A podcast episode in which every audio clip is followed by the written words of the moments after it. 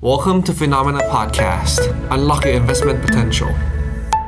สวัสดีครับ พบกับรายการ What's Happening นะครับ รายการของฟินโนมีนาที่จะมาติดตามข่าวสารกลยุทธ์การลงทุน แล้วก็มุมมองจากแขกรับเชิญนะ ไม่ว่าจะเป็น fund manager เป็นนักลงทุนอิสระ เป็นนักกลยุทธ์ เป็นใครก็แล้วแต่ที่อยู่ในแวดวงการลงทุนว่าเขามีวิธีคิดและมุมมองกับตลาดในตอนช่วงเวลาเปลี่ยนนั้นๆอย่างไร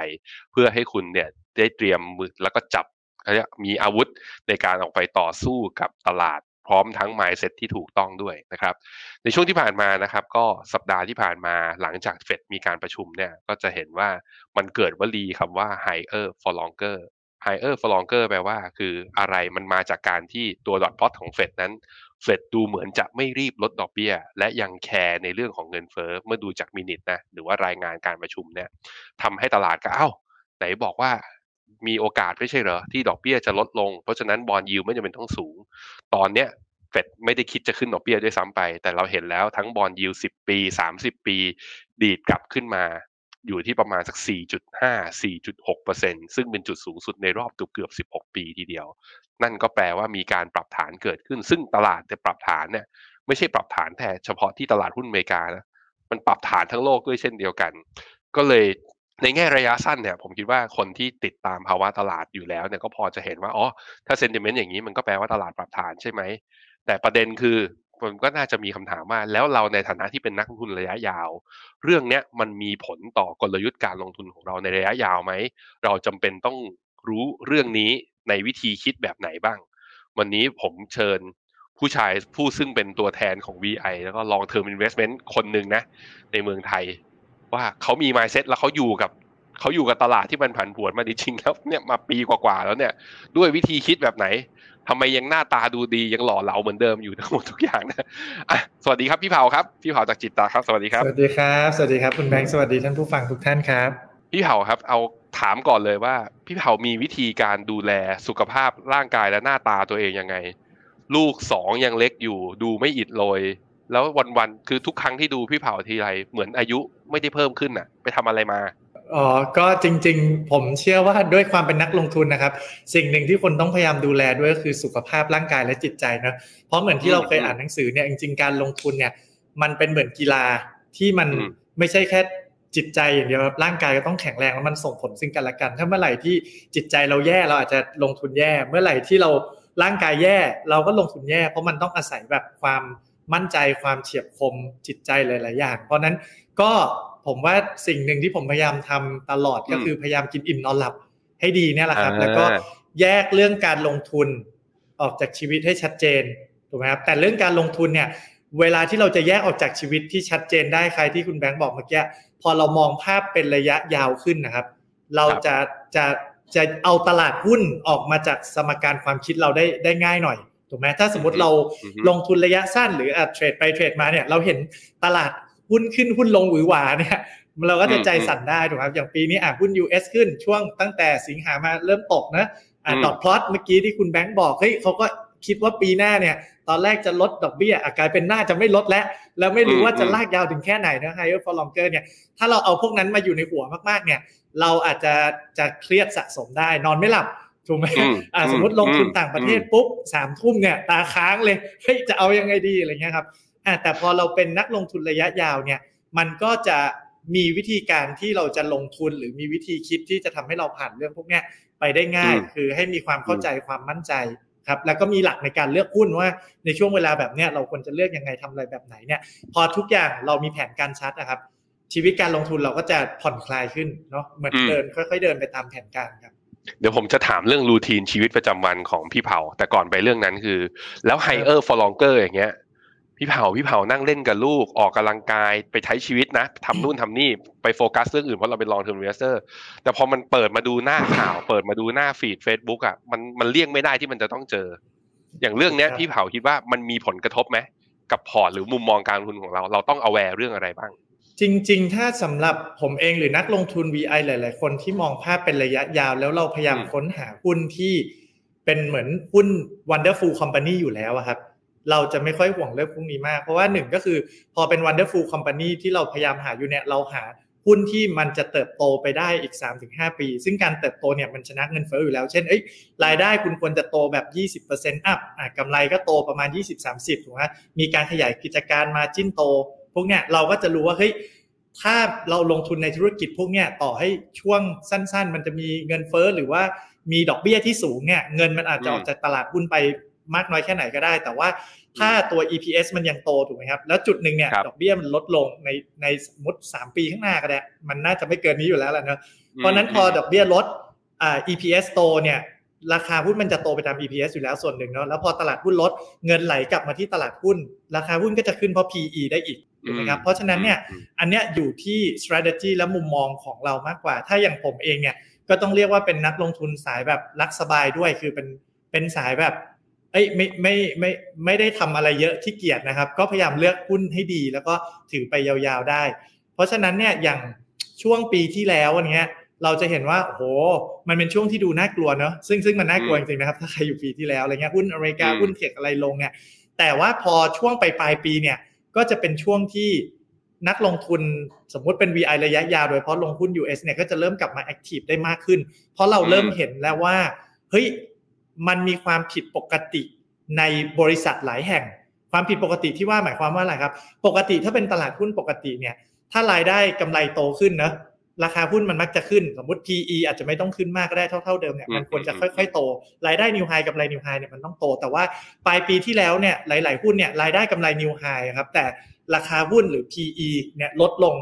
น้อยกว่าอืม PE เฉลี่ยใน 5 ปี 10 ปีอะไรเงี้ยเราก็จะเริ่มเห็นแล้วว่าอันเนี้ยคือการไม่สมเหตุสมผลของตลาดหุ้น เพราะฉะนั้นเนี่ยมันก็จะเป็นจุดที่เราสามารถเข้าไปลงทุนหาหุ้นได้ถูกไหมครับอืมแล้วก็ทีนี้ด้วยอืม mentality ที่เราเรามีดีเนี่ย ตลาดหุ้นแบบนี้จริงๆเป็นตลาดหุ้นที่เราค่อนข้างสบายใจในการหาหุ้นนะครับ คือเราเจอหุ้นดีเราไม่ต้องรีบซื้อเพราะว่าอ่าหุ้นมันไม่ยังไม่ค่อยขึ้นมากหรือพอขึ้นเนี่ยมันก็มีช่วงเซลล์ออฟที่ลงมาถูกไหมครับเพราะคนยังไม่มั่นใจตลาดว่าเอ้ยตกลงมันจะเป็นยังไง คือพอมันมีความไม่แน่นอนในตลาดหุ้นเนี่ย มันจะมีความผันผวนของราคาตามมา หุ้นดีๆ หลายตัวเนี่ยประกาศงบออกมาก็ยังดียังดีเนี่ย ราคาก็ยังขึ้นไม่ค่อยมาก อันเนี้ยมันก็จะเป็นช่วงให้เราเก็บของได้นะครับ แต่ข้อเสียก็คือ เราก็อาจจะอึดอัดบ้างบางทีซื้อไปแล้วแบบอ่ามันขึ้นไปแล้ว แล้วก็มันลงแล้วก็กลับมาอยู่ที่เดิมอะไรแบบนี้ถูกไหมครับอะแต่ถ้าเรามองลองเทอมปุ๊บเราจะรู้ว่าเมื่อทุกอย่างมันคลี่คลายเนี่ย เราก็น่าจะได้ผลตอบแทนที่ที่ดีระดับหนึ่งนะครับอือะมอืมอันนี้อาจจะขอยกตัวอย่างหุ้นตัวหนึ่งก็ได้ครับ ของครับ Warren Buffett อะเขาซื้อเมื่อประมาณปี 1973เนอะ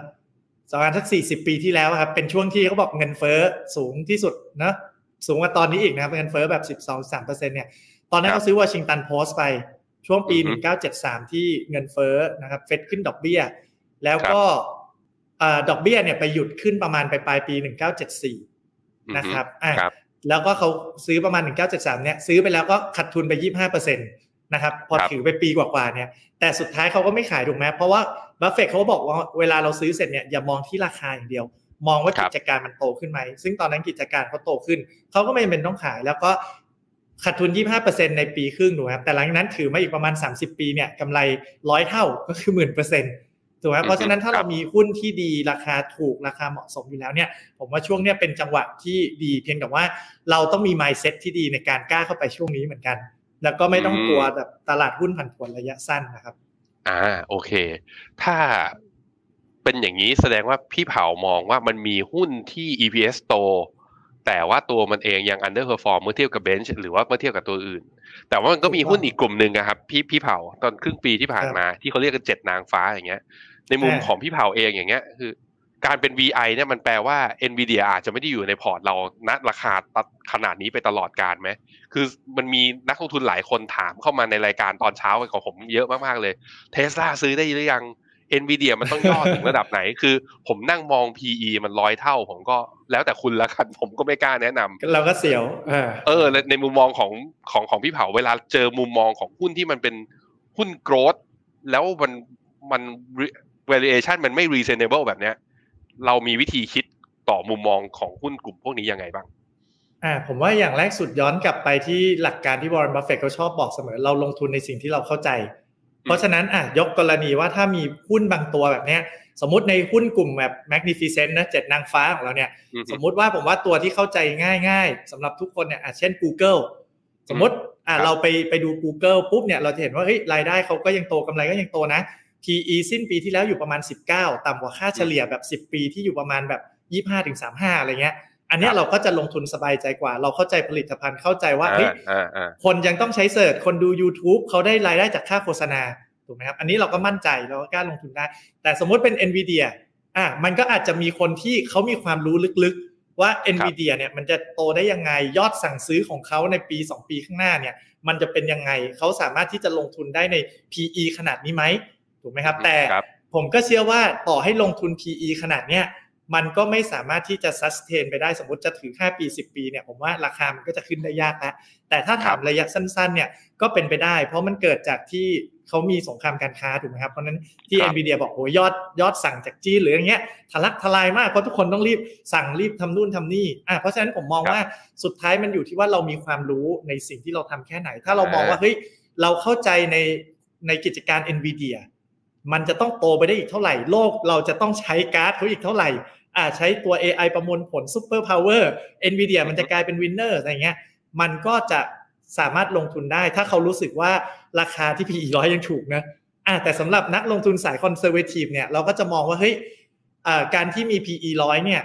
มันอาจจะรวมอนาคตหลาย ๆ อย่างที่มันมีความไม่แน่นอนไปมากระดับหนึ่ง เพราะนั้นถ้าเรา conservative เนี่ยเราก็จะพยายามหลีกเลี่ยง เพราะสุดท้ายเนี่ยสิ่งที่เราพยายามทำคืออะเราตกรถไม่เป็นไรเนอะแต่เราอย่าขาดทุนหนักๆ ส่วนมากหลาย ๆ ครั้งถ้าเราย้อนกลับไปดูหุ้นกลุ่มเทคโนโลยีเนี่ยมันก็จะเกิดจากการที่ขาดทุนหนักๆ เพราะว่ามันมีอนาคตบางอย่างที่มันสวยหรูมากมายนะครับแล้วมันก็แครี่แบบความคาดหวังสูงอย่าง PE ร้อยเนี่ยถ้าเกิดเมื่อไหร่ที่เราประกาศงบออกมา แล้วมันไม่ได้เป็นตามคาดมันอาจจะล่วงได้ถูกไหมถ้าเรานึกย้อนไปในอดีตคล้ายๆกับหุ้นนางฟ้าบ้านเราคือมดดิวตี้ ถูกไหมครับ PE แบบห้าหกสิบตอนนั้นเนอะแล้วพอผู้บริหารออกมาประกาศว่ารายได้จะไม่โตแล้วนะหุ้นก็ล่วงอ่าฮะฟอร์แบบหลายวันติด เพราะฉะนั้นอันเนี้ยเราครับต้องดูว่าราคาตอนเนี้ยมัน EPS เป็นยังไงความจริงนะครับ EPS growth เขาจะประมาณไหน แล้วก็ความคาดหวังอะมันถูกใส่ไปเยอะหรือยังถูกไหมครับครับถ้าเราจะครับ conservative ก็คือพยายามซื้อตอนที่ความคาดหวังมันต่ำๆมา จะปลอดภัยที่สุด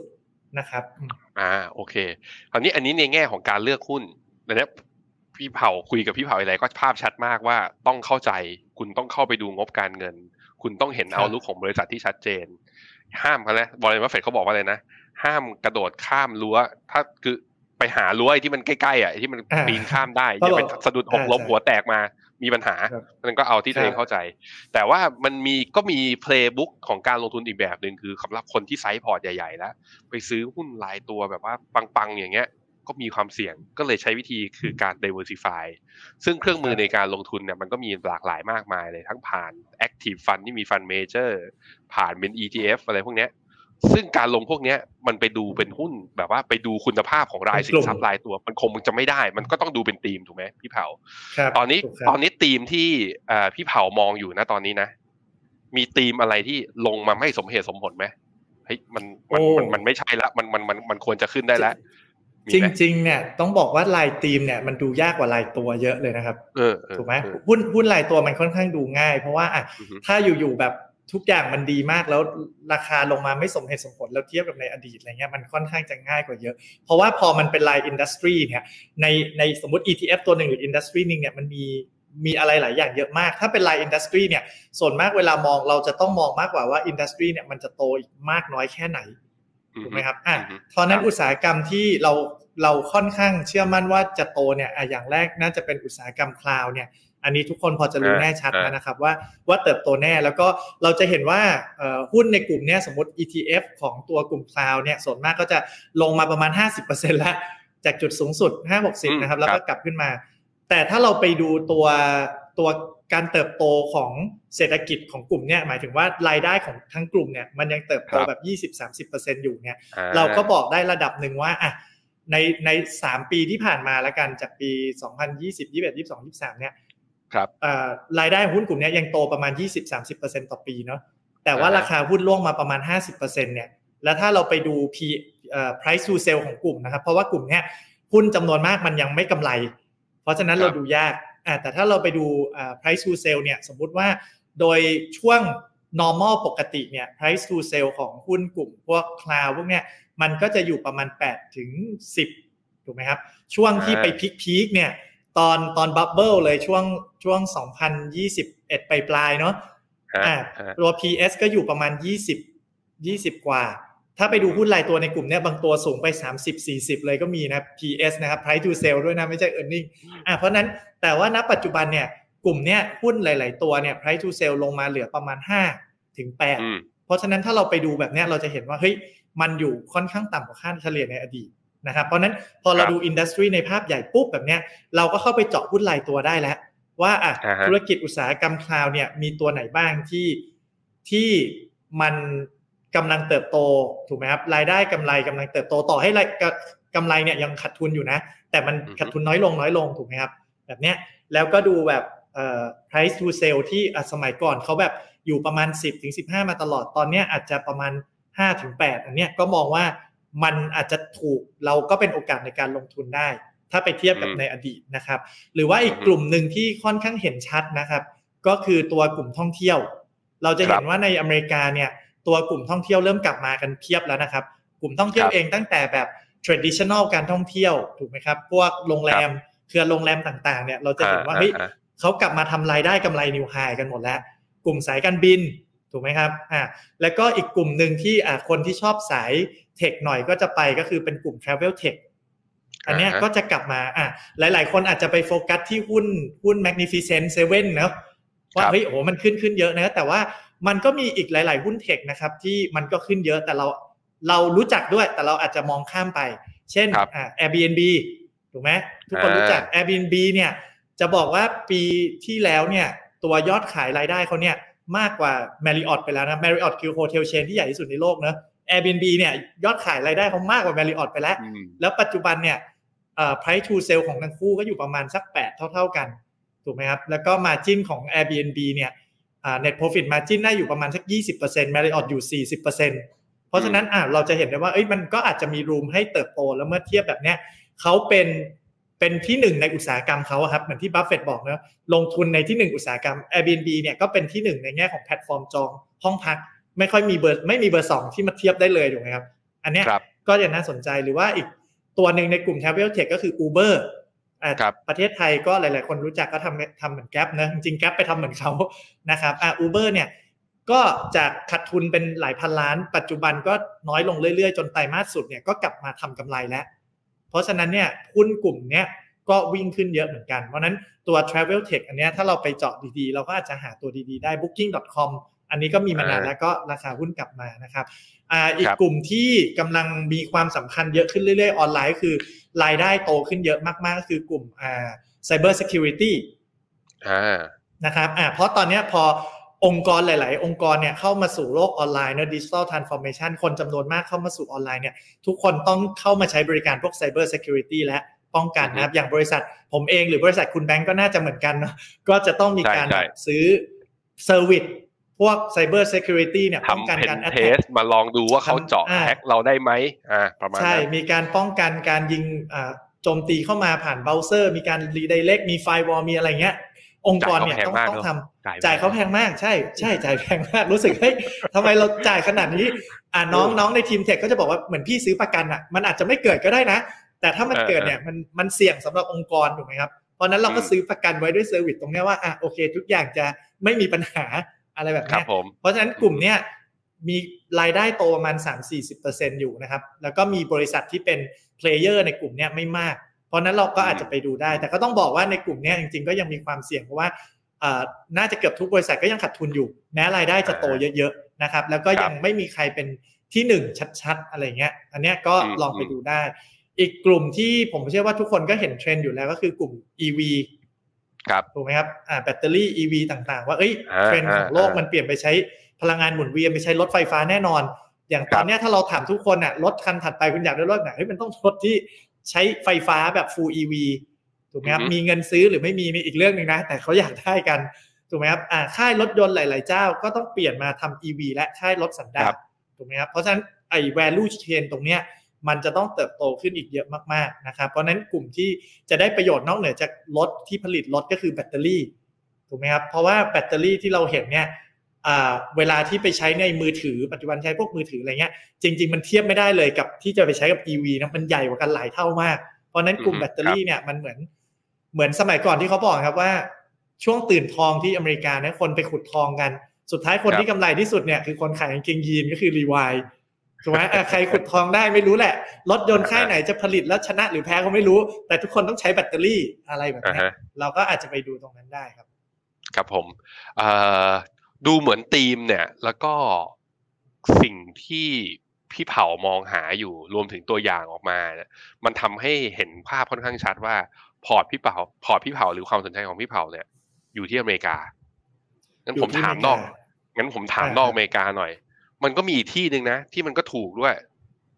จีนตอนนี้อย่างจีน MSCI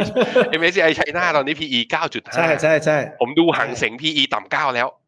ถูกมากเลยใช่ครับแต่ว่าถ้าไปดู EPS เนี่ยมันก็จะสวนทางกับไอตัวหุ้นอเมริกา คือมันโดนดาวเกรดลงมาด้วย ตอนนี้อ่าพี่ถูกเผามองว่าจุด ตอนนี้เราเริ่มกลับเข้าไปมองจีนได้บ้างหรือยัง หรือว่ามองยังไงกับจีนบ้างนะตอนนี้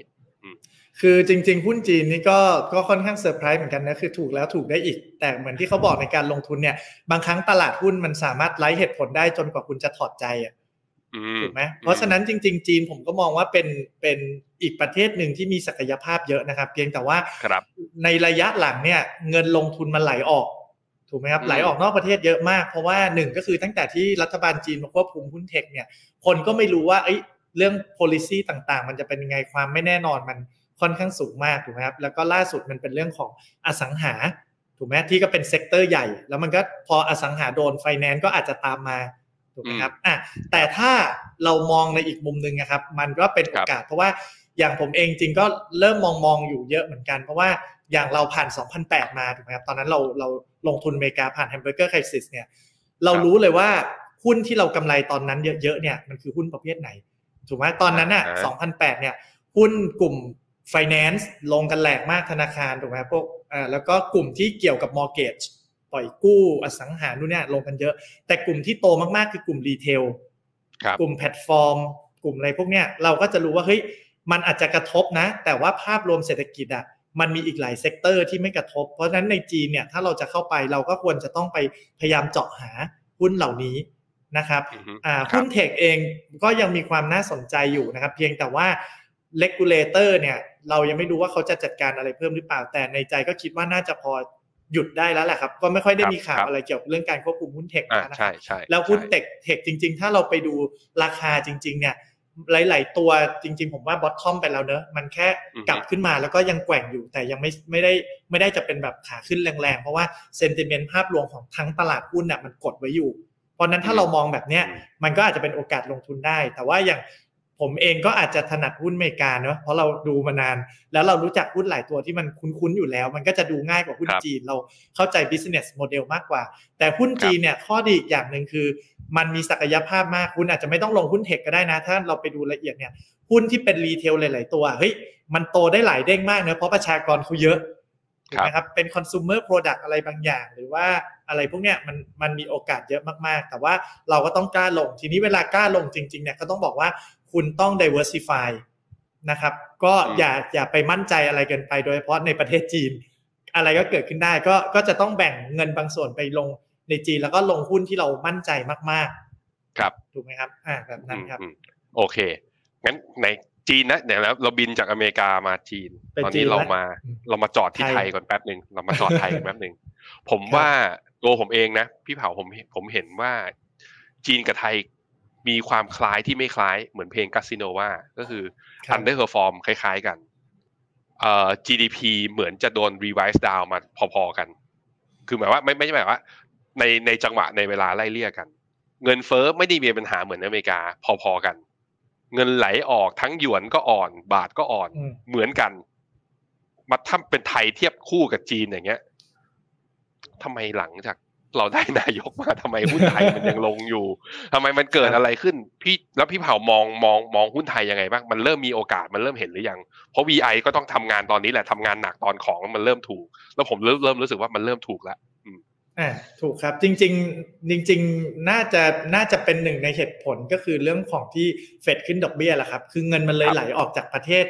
ประเทศฝั่งเราเยอะถูกไหมเพราะมันเฮ้ยครับครับเอากลับไปฝากเป็นดอลลาร์นี่ให้ได้ห้าเปอร์เซ็นแล้วทำไมจะต้องมาเสี่ยงอ่าฮะ ถูกไหมเออแล้วค่าเงินก็ดีขึ้นค่าเงินไทยก็กลายเป็นอ่อนหยวนก็กลายเป็นอ่อน เพราะฉะนั้นเนี่ยผมมองว่าแน่นอนว่าพอฟันโฟไหลออกคือความคาดหวังต่ำเนี่ยทั้งจีนทั้งไทยเนี่ยเป็นช่วงเวลาที่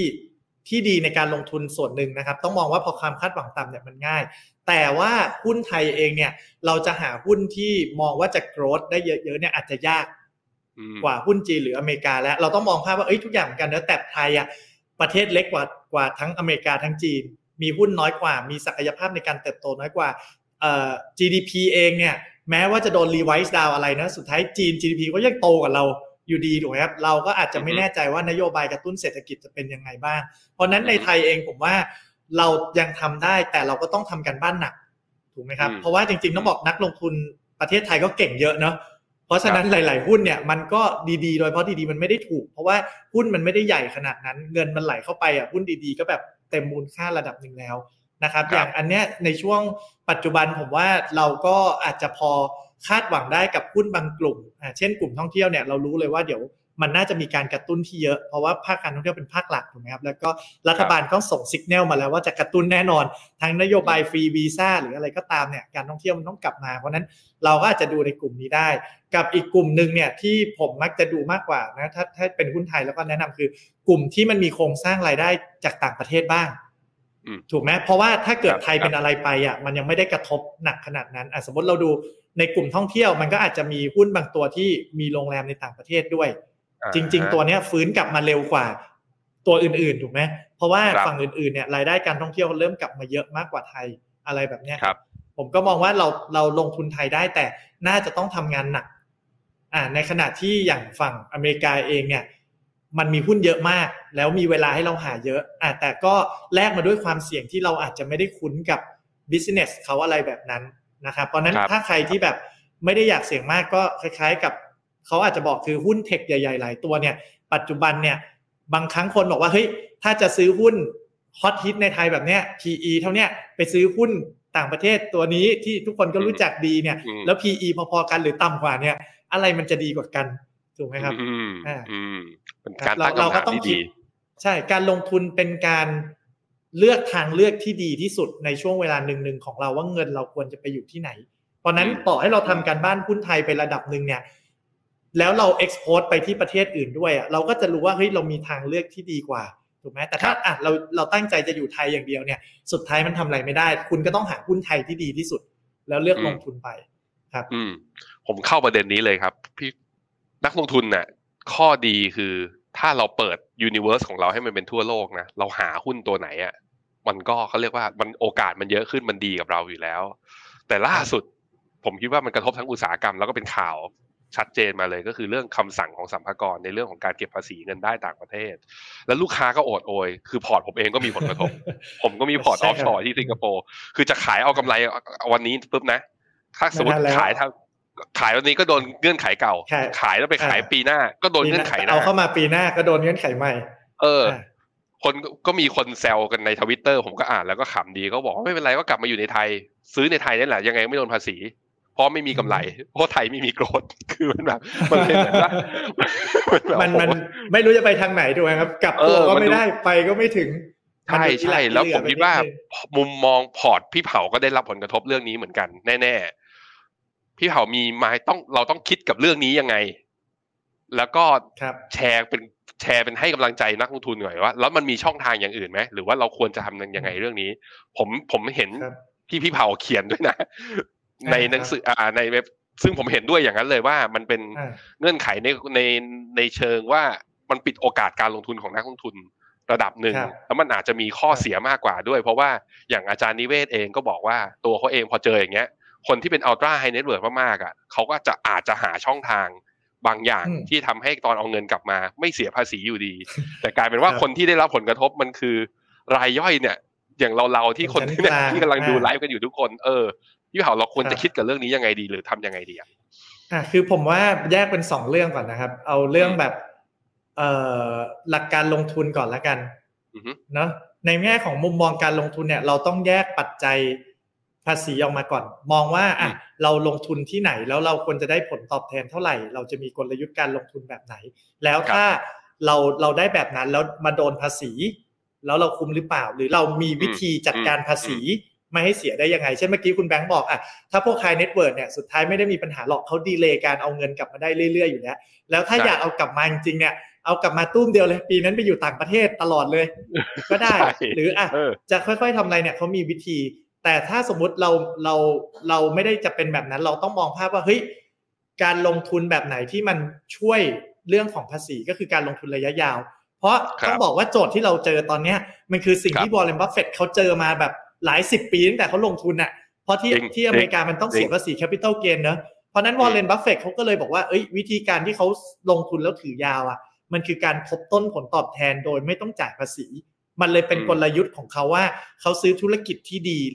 ในราคาเหมาะสมแล้วถือไปเรื่อยๆ แล้ว wealth เขาก็เพิ่มเรื่อยๆถูกไหมครับ แล้วเขาก็จะอาจจะได้ปันผลมาปันผลมันก็จะไปไปมี tax bracket พิเศษถูกไหมที่มันจะไม่ได้แบบแพงมากแบบเนี้ย เขาก็จะทำนี้ได้หรือว่าตอนหลังที่เขาไปเป็น holding อะแล้วถืออะอืมมันก็จะเอามาครับครับมาเน็ตกันได้ หรืออะไรเงี้ยใช่เอาเอา gain loss ทุกอย่างมาทำอะไรแบบเนี้ย เพราะฉะนั้นสุดท้ายอะมันก็ต้องกลับมาว่า พอเรื่องของหลักการลงทุนเนี่ย เราจะต้องแน่นอนเหมือนอาจารย์นิเวศน์บอกครับ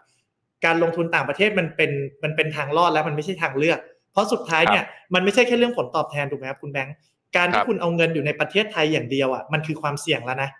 เพ ราะอืมปัจจุบันครับเราเราไม่รู้ได้ว่าเฮ้ยประเทศไทยอนาคตจะเป็นไง หรืออาจจะเงินเฟ้อแบบเวเนในอีกห้าปีข้างหน้าก็ได้ เราเราไม่มีทางใจรู้เย็นถูกไหมใจเย็นอย่าอะสมมติอสย่ามมติสมมติสมมุติสมมติสมมติอ่าแค่อ่าสมมติอ่าคือเราเราตอบไม่ได้แต่การที่เงินอยู่แค่ไทยมันคือความเสี่ยงระดับหนึ่งและในโลกปัจจุบัน เพราะฉะนั้นการที่คุณเอาเงินไปต่างประเทศอะบางทีอะ return ก็เรื่องหนึ่งเนอะแต่มันคือการ diversify ความเสี่ยงออกไปด้วยว่า เอ้ย เรามี return ฝั่งอเมริกา ฝั่งจีน ฝั่งเวียดนาม ฝั่งไทยอะไรก็ตามครับเนี่ยทำให้พอร์ตอืม portfolio มัน balance ขึ้นถูกไหมครับอะเพราะฉะนั้นหนึ่งคือมันจำเป็นต้องไปเนาะสองก็คือเราต้องหากลยุทธ์การลงทุนเนี่ยที่มันตอบโจทย์กับวิธีการเสียภาษีของประเทศเราให้ได้ถูกไหมครับอืมเพราะฉะนั้นพอพอจะต้องวางแผนกลยุทธ์การลงทุนให้ให้ชัดเจน ให้มันเมื่อเกี่ยวเนื่องกับภาษีเนี่ยก็เลยต้องกลับมาประเด็นที่สองก็คือ มาปัจจุบันที่ทางสรรพากรออกคำสั่งมาเนี่ยยังไม่ได้ลงรายละเอียด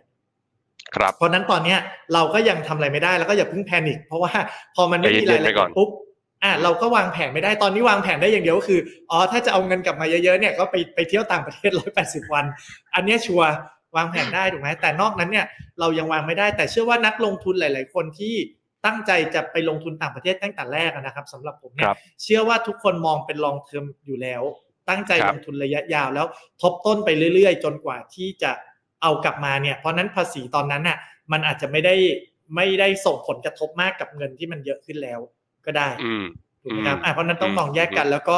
เอออย่างผมเองก็เหมือนที่ที่คุณแบงค์เห็นก็พยายามพยายามไปศึกษาเนอะแล้วก็เขียนในเชิงเนี้ว่าอะแล้วการเก็บภาษีที่เป็นธรรมเป็นยังไงถ้าประเทศไทยต้องเสียจริง ๆ สมมุติว่าครับอะเคสที่ดีที่สุดก็คือยกเว้นให้นักลงทุนต่างประเทศละกันก็เหมือนลงทุนในไทยถูกไหมเพื่อให้เขาแบบมีโอกาสทางเลือกไปต่างประเทศก็ได้แล้วเสร็จครับแล้วเนี่ยถ้าเขาเอาเงินกลับมาจริง ๆ เนี่ย รัฐบาลก็อาจจะได้จากแวด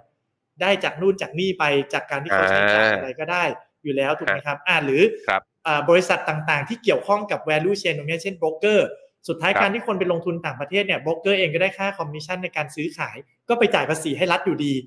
แต่ครับถ้าเขารัฐตัดไปเลยปุ๊บอะแล้วคนที่ไปต่างประเทศแล้วไม่เคยเอาเงินกลับเลยเนี่ยจริงๆรัฐอาจจะเสียประโยชน์มากกว่าใช่ถูกไหมครับใช่อ่าเพราะฉะนั้นอือฮึถ้ายกเว้นได้ก็จะจะดีในภาพรวมมากกว่าในความรู้สึกผมนะครับ แล้วเปิดครับทางเลือกให้ชนชั้นกลางเนี่ย สามารถสร้างผลตอบแทนหรือว่าขยับฐานะตัวเองได้จากการลงทุนต่างประเทศนะครับอือฮึแต่อย่างที่สองถ้าจะคิดตัว capital gain เนี่ย ก็อยากให้คิดในในมาตรฐานที่เป็นสากล นะครับครับ ส่วนมากมาตรฐานสากลก็คือเขาจะใช้มาตรฐาน net capital gain ก็คือเอาเกณฑ์กับ loss เนี่ยมาหักกันก่อนถูกไหมอ่าแล้วใช่เสร็จแล้วเนี่ย ค่อยมา tax ตรงที่ส่วนที่เรากำไรจริง ๆนะคครัรับบแต่ถ้าเราไม่กำไรนะ เราเป็น net loss เนี่ย เราก็เอามาหักอ่าภาษีอื่นๆของเราได้ เพราะถือว่าอ้าวคุณซวยคุณไปลงทุนขาดทุนนะหรือว่าอ่าเก็บอ่า เก็บเอาไปหักเกณฑ์ในปีหน้า สมมติปีหน้ามีเกณฑ์เยอะเนี่ยเราก็ไปหักเกณฑ์เพราะฉะนั้นอย่างในอเมริกาเนี่ยในช่วงสิ้นสิ้นปีเนี่ยเราจะเห็นว่าหลาย ๆ คนที่เป็นนักลงทุนหรือกองทุนต่างๆเนี่ยเขาก็จะมี watch sale มีการเซลล์เพื่อประหยัดภาษี เพราะว่าเฮ้ยตัวเนี้ยล้อจะเยอะหักไปก่อน เพื่อจะได้ไปชดกับเกณฑ์ที่มันได้แล้วสุดท้ายเนี่ยมัน manage ภาษีได้ดีกว่าอืมโดยที่อือฮึอ่านักลงทุนเนี่ยเลือกได้ว่าจะทำยังไง มันมีวิธีมากกว่าอืมแบบเนี้ยครับอือฮึอ่าแล้วก็ capital gain tax ก็ควรจะ จะมีมีมี tax rate ต่างหากครับ ไม่ไม่ควรเอามารวมกับ personal tax เนอะเพราะ personal tax มันเป็นอัตราก้าวหน้า อันนี้ตายแน่นอน เพราะคุณแบงค์ลองคิด สมมุติผมไปต่างประเทศแล้วผมกำไรปีละแสนเนาะแล้วผมไม่เอากลับผ่านไปสิบปีหนึ่งล้าน แล้วเอากลับมาหนึ่งล้านเลยเนี่ยตายเลยนะ โดนแบบ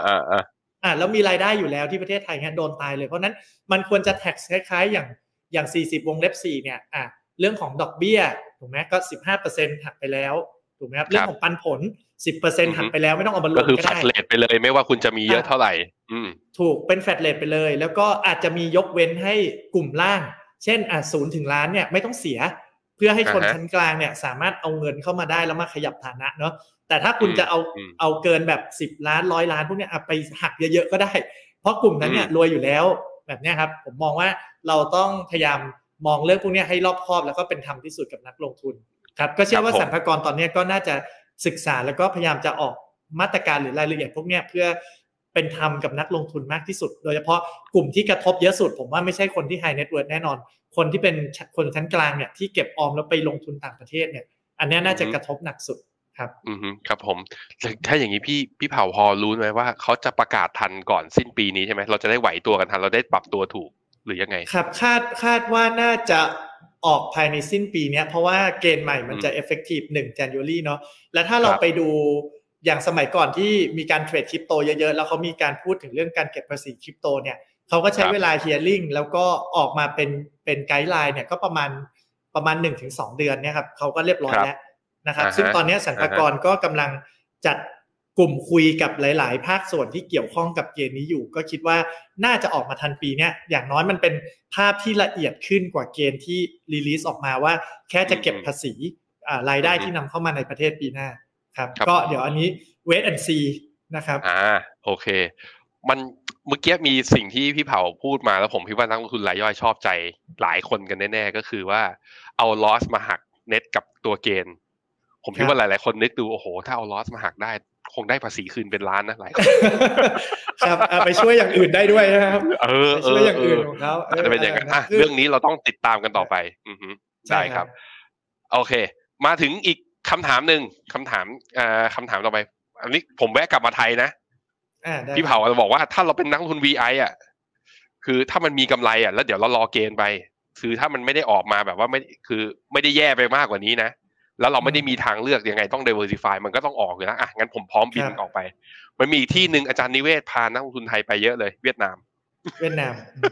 ไปเวียดนามอ่าผมมีอาจารย์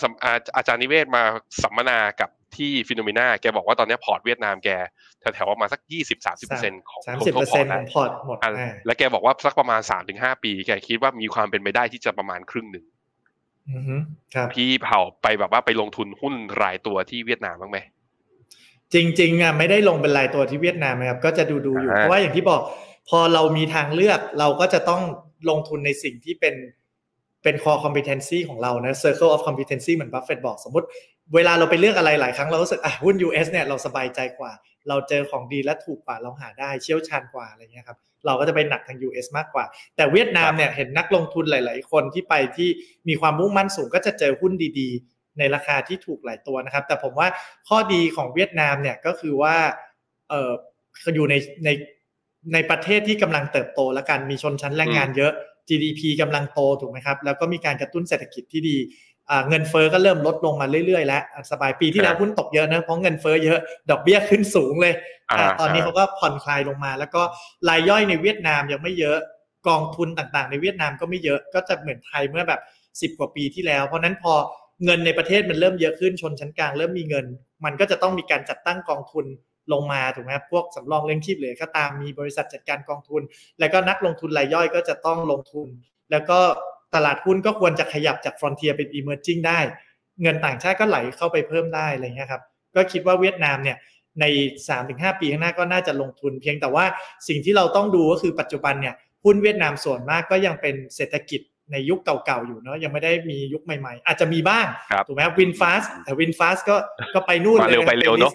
มาเร็วไปเร็วหุ้นขึ้นหุ้นลงนะครับเนี่ยอันนี้ก็ก็จะเห็นเห็นว่าอะ มันก็มีความพีคของมันอยู่นะครับ ก็ก็ต้องลองดูก็เขาบอกว่าวินฟาสจริง ๆ ก็อาจจะเป็นตัวที่ที่ฉุดตลาดหุ้นเวียดนามด้วยระดับหนึ่งนะครับตอนลงๆเพราะว่าใจวินกรุ๊ปเนี่ยก็เป็นหุ้นใหญ่ของเวียดนามถูกไหมครับอ่าฮะแล้วพอมีอ่าฮะไอ้เรื่องพวกนี้ก็แบบโอ้ยราคาแบบขึ้นขึ้นลงลงอะไรเงี้ยแต่ก็คิดว่าเห็นด้วยครับว่าเวียดนามก็ก็เป็นประเทศที่ดูออกได้ง่าย เพราะว่าคล้ายๆกับไทย แล้วก็เราสามารถใช้ playbook เล่มเก่าๆของ VI ได้อยู่แล้วว่าอะ ธุรกิจแบบไหน หุ้นดีราคาถูกแบบไหนรีเทลมันควรจะโตยังไง หุ้นกลุ่มโรงพยาบาล หุ้นกลุ่มอืมท่องเที่ยวคครับล้ายๆไทยหมดเลยเพราะว่าการท่องเที่ยวของเวียดนามก็กำลังเติบโตนะครับ เห็นหลาย ๆ คนก็เพื่อนเรานะในวงวงๆก็เริ่มไปเที่ยวเวียดนามกันแล้วธรรมชาติก็ยังสวยอยู่อะไรเงี้ย ก็คิดครับว่าน่าจะเป็นปัจจัยที่ดีแล้วเงินเฟ้อก็ไม่สูงนะครับ เงินส่วนหนึ่งผมว่าก็น่าจะไหลเข้าเวียดนามกันอีกอ่าโอเคได้ครับ ผมมกกลับมาอันนี้ไม่เกี่ยวกับตลาดแล้ว แต่เราคุยกันครับก่อนที่จะเข้ารายการมา แล้วผมสนใจเรื่องนี้มากๆ พี่เผาเนี่ยตอนนี้ลูกสองสองหน่อแล้วลูกสองเท่าไหร่เท่าไหร่ละเท่าไหร่อายุเท่าไหร่ฮะอ่า คนโตหกขวบคนเล็กสองขวบครับสองขวบครึ่ง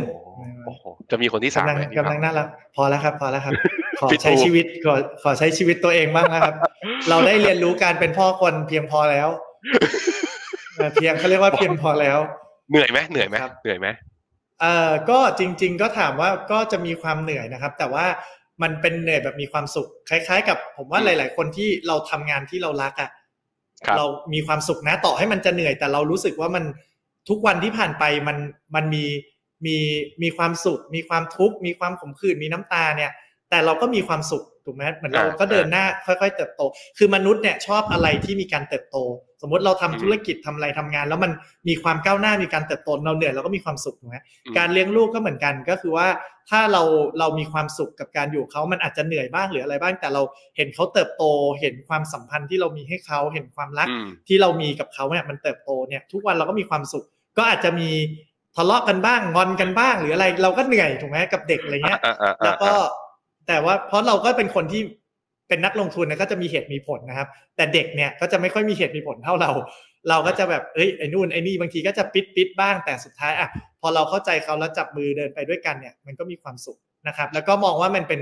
ความสุขระยะยาวนะเหมือน long term investment เป๊ะเลย คืออ่าอ่าแต่อันนี้าลูกเนี่ยโหดกว่านักลงทุนระยะลูกโหดกว่าหุ้นหุ้นระยะยาวของเรานะหุ้นเติบโตระยะยาวเนี่ย เรายังเรายังตัดใจทิ้งได้เนอะ ลูกเนี่ยไปแล้วไปเลยนะครับ ถูกไหมขายไม่ได้ทำอะไรไม่ได้คืออะตัดสินใจจะมีแล้วต้องต้องไปยันอีกยี่สิบปีอะเราก็ถือว่าเนี่ยแหละ ลงทุนระยะยาวของเราแล้วก็อย่าไปคาดหวังอะไร อย่างเงี้ย ผมว่าอืมอืมมีความสุขอะการลงทุนก็เช่นเดียวกันเราเราลงทุนในของที่ดีราคาถูกเรามี principle ของเราอะครับ แล้วเราก็เติบโตไปกับหุ้นเนี่ย ด้วยความคาดหวังที่ต่ำอะเราจะมีความสุข แต่ถ้าเราอือฮึคิดว่าเฮ้ยเดี๋ยวเราพอร์ตเราต้องโตร้อยเปอร์เซ็นสองร้อยเปอร์เซ็นต้องไอ้นู่นไอ้นี่เนี่ย ต่อให้เราเลือกหุ้นเก่งมีกำไรดี แต่เราอาจจะมีความทุกข์ก็ได้ถูกไหมครับอ่าฮะลูกก็อือฮึเหมือนกันอะถ้าเราอือฮึตั้งใจเลี้ยงเขาให้ดี แล้วปล่อยวางว่าเฮ้ยอนาคตเราใช้กรรมถึงยี่สิบนะโตไปแล้วอยากทำอะไรทำแล้วใช้คช่วงเนี้ยเป็นช่วงใช้กรรมของเราแล้วนะเราจะดูแลเขาให้ดีนู่นนี่นั่น อะไรเงี้ยอะก็จบแล้วหลังจากนั้นเราก็จะมีความสุขแล้วก็ ทำให้เขาเป็นคนดีมีคุณภาพของสังคม แต่เขาจะทำอะไรก็เป็นเรื่องของเขาเราไม่ต้องคาดหวังอะไรเขาว่า เราแค่คาดหวังตัวเราเอง ให้ดูแลเขาให้ดีที่สุดตอนเนี้ย ก็พอครับ ก็จะมีความสุขนะครับผมว่าใช้ชีวิตให้มีความสุขดีที่สุดสำหรับพี่ผมพี่เผาไม่คาดหวังกันแล้ว คุณภรรยาคาดหวังไหมกับลูกอ่าอันนี้จริง ๆ ก็ถือว่าโชคดีครับ ก็คือคุณภรรยาก็จะมีแนวคิดคล้าย ๆ กันอ่าก็คือเราอืมเราเป็นคนที่เขาเรียกว่า ค่อนข้างเป็นฝั่ง liberal เนอะฝั่งอเมริกันครับหมายความว่ามีความคิดที่แบบเฮ้ยทุกคนมีสิทธิเสรีภาพ มีความคิดมีชีวิตของตัวเองที่เป็นอิสระ เพราะฉะนั้นเราอะก็จะทำหน้าที่เราให้ดีที่สุด ว่าเราจะต้องทำอะไรนี่คือเราเลือกแล้วว่าเราจะทำเพื่อลูกอะไรบ้าง แต่เลือกลูกเองเนี่ยก็ต้องมีสิ่งที่เขาเลือกได้โดยเฉพาะสิ่งที่เป็นอนาคตของเขาถูกไหครัมบอะหรือบางอย่างที่เขาเลือกได้เช่น สมมติจะเลือกเสื้อผงเสื้อผ้าเนี่ยอะโอเค ก็คุณมีสิทธิ์เลือกก็คุณเป็นคนใส่เนอะ แต่สมมติว่าเรื่องการศึกษาบางอย่างเรื่องอะไรอย่างเงี้ย เราก็ควรจะต้องบังคับบ้าง เพราะบางทีเด็กไม่เข้าใจ อันเนี้ยเราก็จะรู้ใช่ใช่อะแต่เรื่องอื่น ๆ หรือเรื่องอะไรที่เรารู้สึกเขาเติบโตพอที่จะเลือกได้ เลือกว่าอยากจะไปไปเล่นอะไรไปเรียนอะไรชอบกิจกรรมแบบไหนเฮ้ยอันเนี้ยเขาเขารู้ตัวของเขามากกว่าเรา เราก็ค่อยๆ ปล่อยอืมหน้าที่เราคือ ให้เขาได้ลองอะไรหลาย ๆ อย่าง จนเขารู้ตัวตน แล้วก็เป็นคนอืมที่กล้าคิดกล้าพูดอะไรกับเรา แบบเนี้ยก็ดีที่สุดคือบางทีก็จะเถียงกันบ้างนะแต่ไม่เป็นไรก็ดีกว่าเขาไม่ชอบอะไรแล้วไม่บอกเราในความรู้สึกผมเป็นแบบนั้นนะก็จะอ่าฮะพยายามอ่าฮะกระตุ้นตรงนั้นอะแล้วก็ไม่คาดหวังคือสุดท้าย บางครั้งเราก็อาจจะเถียงแพ้บ้าง ก็ไม่เป็นไรอะโอเคเขาถูกคุณแค่บางครั้งเหรอ พี่เผา ผมเถียงแพ้ทุกครั้งเลย ผมทุกเฮ้ยครั้ผงมเลยแค่บางครั้งไอ้โอ้โหที่แพ้ทุกเก่งครั้งอะนี่คือภรรยานะครับ ที่แพ้ทุกครั้งนี่คือภรรยา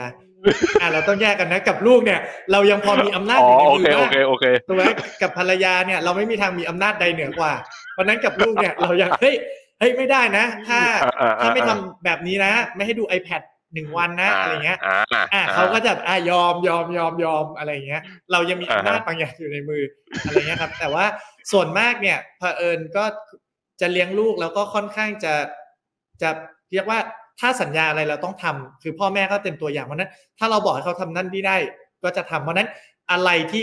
ลูกพูดแล้วลูกก็ต้องทำอันเนี้ยอะไรที่พูดแล้วเนี่ย ผมก็จะอัดวิดีโอไว้เลยนะอะสัญญาแบบนี้แล้วใช่ไหมอะผมสัญญาแล้วปุ๊บเนี่ยจนด้วยหลักฐานเนี่ยพอจะไม่มีดิทำจิปุ๊บตอลเปิดฟุตปินด้วยไอ้โหดมาอ่ากเปิดวิดีโอให้ดูเลยว่านี่สัญญาแบบนี้แล้ว เพราะฉะนั้นต้องทำถ้าไม่ทำเนี่ยแสดงว่าเราไม่เคารพคำพูดตัวเองไม่เคารพคนอื่น เพราะฉะนั้นเนี่ยต้องโดนลงโทษแบบไหน อะเนี่ยจะใช้ดิจิทัลฟุตปรินท์ให้เป็นประโยชน์แต่บางทีเราก็โดนย้อนนะครับ เพราะบางทีเราใช่พูดไปใช่แล้วใช่บางทีเราก็ลืมแล้วลูกก็บอกอ้าวก็คุณพ่อเคยพูดแบบเนี้ยอะถ้าเราจนด้วยหลักฐานเราก็ต้องยอมเขาว่า โอเค คุณพ่อสัญญาแล้วอะงั้นเดี๋ยว วันนี้ไปเล่นกันได้เลย หรือทำนู่นทำนี่ได้เลย อะไรแบบเนี้ย ก็จะเป็นแบบจริงแต่ผมว่าพอเราผมเป็นผมเห็นอย่างนั้นเหมือนกันว่า ว่าคือเราอยากให้เด็กเป็นแบบไหน เราต้องเป็นตัวอย่างที่ดี ไม่ใช่เป็นคำพูดที่บอกเขา เหมือนเราอยากให้แบบว่าพอร์ตการลงทุนของเรามันดีอะเราก็ต้องเป็นคือเราก็ต้องเราก็ต้องเป็นคนที่พร้อมกับการรับไอพอร์ตการลงทุนที่ดีด้วยคือบางคนบอกว่าหุ้นตัวนั้นไม่ดีเลยอืมแต่ mindset ใช่เราอะถ้าไม่ถูกต้องตั้งแต่แรกอะหุ้นดีมันไม่อยู่กับเราหรอกหุ้นดีมันไปอยู่กับอ่าคนอื่นถูกครับเออครับจริงเหมือนกัน อันนี้จริงสุดท้ายผมว่าฝากสุดอ่าโทษทีครับอะสุดท้ายครับฝากเลยครับฝากเลยพี่เผาผมว่ากำลังจบสวยแล้วพอมันขมวดมาคือผมคิดว่าพี่เผามีวิธีในการเลี้ยงลูก แล้วมีมุมมองชีวิตเนี่ยเป็นเหมือนกับ investment thesis ของตัวเองด้วยครับอันนี้ฝากหน่อยว่าคนที่เป็น VI นะตอนนี้นะ มันต้องมีเวทเนี่ยมันต้องมีช่วงเวลาที่ปลอบใจกันให้กำลังใจกัน support กันไปในระยะยาวอย่างนี้แหละ มันคือการเดินทางชีวิตมันเป็นอย่างนั้นงั้นฝากถึงนักลงทุนชาว VI นะตอนนี้หน่อยทำยังไงดี คือจริง ๆ ผมมองว่าอย่างแรกที่สุดนะครับ หาค้นหาตัวเองให้เจอเพราะเมื่อไหร่ที่คุณเจอวิถีตัวเองเนี่ยคุณจะมีความสุขคือ วิถีตัวเองคือเราต้องบาลานซ์หลายๆอย่างในเรื่องของการลงทุนอ่าชีวิตครอบครัวการงานหรืออะไรมันต้องมีความลงตัวระดับหนึ่ง แต่แน่นอนว่าครับในช่วงที่เรากำลังขยันอะไรมากๆเนี่ยเราอาจจะต้องทุ่มสิ่งนั้นมากหน่อยเช่นบางคนอะเป็นนักลงทุนที่มุ่งมั่นมากๆ ก็อาจจะให้น้ำหนักเรื่องลงทุนแบบอะเจ็ดสิบเปอร์เซ็นต์แต่คุณก็ทิ้งสิ่งอื่นไม่ได้นะ เพราะว่าสิ่งอื่นมันคือการเติมเต็มชีวิต ถ้าคุณลงทุนดี แต่คุณไม่มีความรักจากคนรอบข้างอะผมว่ามันก็ว้าเหวนะแล้วมันก็เอฟเฟกอืมกับการลงทุน เพราะนั้นพยายามหาตัวเองให้เจอนะครับ เพราะนั้นอะ balance ชีวิตเนอะมีการออกไปเจอคนมีคนที่เรารักอยู่เอ่อดูแลสุขภาพบ้างอะแต่ว่าแน่นอนการลงทุนก็ยังเป็นเป็น main หลักของเรา พอพูดถึงการลงทุนปุ๊บเราก็ต้องค้นหาตัวเองให้เจอว่าในเซอร์เคิลของโลกการลงทุนน่ะเราอยู่ที่จุดไหน เรามีกลยุทธ์การลงทุนแบบไหน แล้วจุดไหนที่เราจะมีความสุขนะครับในช่วงตลาดหุ้นแบบเนี้ยเราควรจะทำตัวยังไง ถูกไหมถ้าเราไม่รู้ว่าเราควรทำตัวยังไงเนี่ย เราอาจจะไปถามคนที่เขาเก่งๆ หรือเคยผ่านมาแล้วว่าตอนหุ้นตกเยอะๆ ตอนนู่นตอนนี้เขาทำยังไง หรือว่าไปค้นหรือไปอ่านหนังสือของอดีตนักลงทุนหลาย ๆ ท่านเนี่ยว่าเขาทำยังไงช่วงนั้นอย่างเมื่อกี้ที่ผมยกตัวอย่างเนอะอย่างวอร์เรนบัฟเฟตเนี่ยเขาก็ซื้อหุ้นตอนเงินเฟ้อไม่ได้มาเพิ่งซื้อตอนเงินเฟ้อปีปีที่แล้วนะที่ซื้อหุ้นน้ำมันหรืออะไรเงี้ยตอน 1973 74เขาก็ซื้อหุ้น ถูกไหมครับอือฮึแล้วเขามีวิธียังไงวิธีคิดยังไงเนี่ย มันก็จะทำให้เรารอดพ้นตรงนี้ได้ เพราะฉะนั้นผมมองว่า VI จริงๆหลักสำคัญเนี่ย จริง ๆ คือ mindset และหลักการเลย ถ้า mindset และหลักการคุณแน่นปุ๊บเนี่ย ตลาดหรือความผันผวนอะไรเงี้ย จะทำอะไรคุณไม่ได้ คุณจะมีความสุข เหมือนเมื่อกี้ที่เราสัมภาษณ์กันคุณแบงก์ก็เห็นเฮ้ยผมก็พูดอย่างมีความสุขนะว่าเออตลาดขึ้นขึ้นลงลงแบบเนี้ย อะมันดีนะ เพราะมันเป็นเวลาให้เราได้เก็บหุ้นนานๆ ไม่ค่อยมีใครแย่ง ไอ้หุ้นดีๆ งบออกมา มันก็ขึ้นไปแป๊บหนึ่งแล้วมันก็ตกลงมา มีเวลาให้เราศึกษาแล้วช้อนซื้อได้ เพียงแต่เราอะก็จะต้องทนว่าซื้อปุ๊บไม่ใช่มันจะขึ้นเลย งบออกมาดีแล้วมันจะขึ้นปื๊ดปาดก็ไม่ใช่ อาจจะต้องใช้เวลาจากนี้อีกสักประมาณ 1 ปี 2 ปีที่หุ้นเนี่ยจะขึ้นได้เยอะๆนะครับเพราะนั้นเนี่ยเหมือนที่บัฟเฟตบอกนะครับฝากทิ้งท้ายคือ พอเราลงทุนไปแล้วอะแล้วเราเจอของดีราคาถูกแล้วลงทุนไปแล้วอะอย่าโฟกัสที่ราคามาก โฟกัสที่อ่าคุณภาพกิจการว่าธุรกิจยังโตไหม Market Share ยังโตไหม รายได้กำไรยังโตไหม Margin ยัง expand ได้อยู่ไหม ขยายตลาดเทียบกับคู่แข่งเป็นยังไง ยังเป็นเบอร์หนึ่งในอุตสาหกรรมไหม ถ้ามันเป็นอย่างนี้ได้เนี่ย ผมว่าคุณกินอิ่มนอนหลับได้เลย เพราะว่าถ้าถือไปเรื่อยๆเนี่ย มันก็จะโตไปเป็นเท่าตัวได้เองนะครับ อันเนี้ยสบายใจได้ เพราะฉะนั้นก็กลับมานะครับใช้ชีวิตให้มีความสุข แล้วก็ค้นหาตัวเองให้เจอว่าเราเป็นนักลงทุนแบบไหน แล้วก็เชื่อมั่นในตัวหลักการแล้วก็ mindset การลงทุนระยะยาวที่ดี เราก็จะมีความสุขพอเรามีความสุขแล้วเนี่ยสุดท้ายเดี๋ยวผลตอบแทนมันก็จะดีขึ้นมาเองครับโอเค ขอบคุณพี่เผามากครับ หวังว่าคนดูนะจะกลับไปปรับ mindset ของตัวเอง แล้วก็ผมมีพี่เผาเป็นไอดอลแล้ว เดี๋ยวจะเลี้ยงลูกตามนี้บ้างแต่ว่า กลัวอัดครับวิดีโอลูกไปอ่าแล้วลูกจะอัดอัดวิดีโอกลับมามันจะยุ่งไงมันเราทำไม่ได้อย่างที่เราบอกลูกไปแต่แต่จะแบยุ่บงนั้นเราเราก็ต้องทำไงเราก็ต้องทำให้ได้ครับใช่ไงใช่ไงเออเราต้องทำอ่าให้ได้อ่าโอเค ได้ครับขอบคุณพี่เผามาก แล้วก็ผมแล้วก็ทีมงานเบื้องหลังทุกคนนะ ขอลาคุณทุกคนไปก่อนนะครับ สวัสดีครับ ในโลกของการลงทุนทุกคนเปรียบเสมือนนักเดินทาง คุณล่ะเป็นนักเดินทางสายไหน กองนี้ก็ดี เทรนด์การลงทุนนี้ก็มา ใครว่าดีเราก็ไปหมดแต่ไม่ค่อย work ให้ FINNOMENA Exclusive บริการที่ปรึกษาการเงินส่วนตัว ที่พร้อมช่วยให้นักลงทุนทุกคนไปถึงเป้าหมายการลงทุน สนใจสมัครที่ f i n o m e f i n o m e n a e x c l u s i v e หรือ line at f i n o m e n a p o r t คำเตือนผู้ลงทุนควรทำความเข้าใจลักษณะสินค้า เงื่อนไขผลตอบแทน และความเสี่ยงก่อนตัดสินใจลงทุน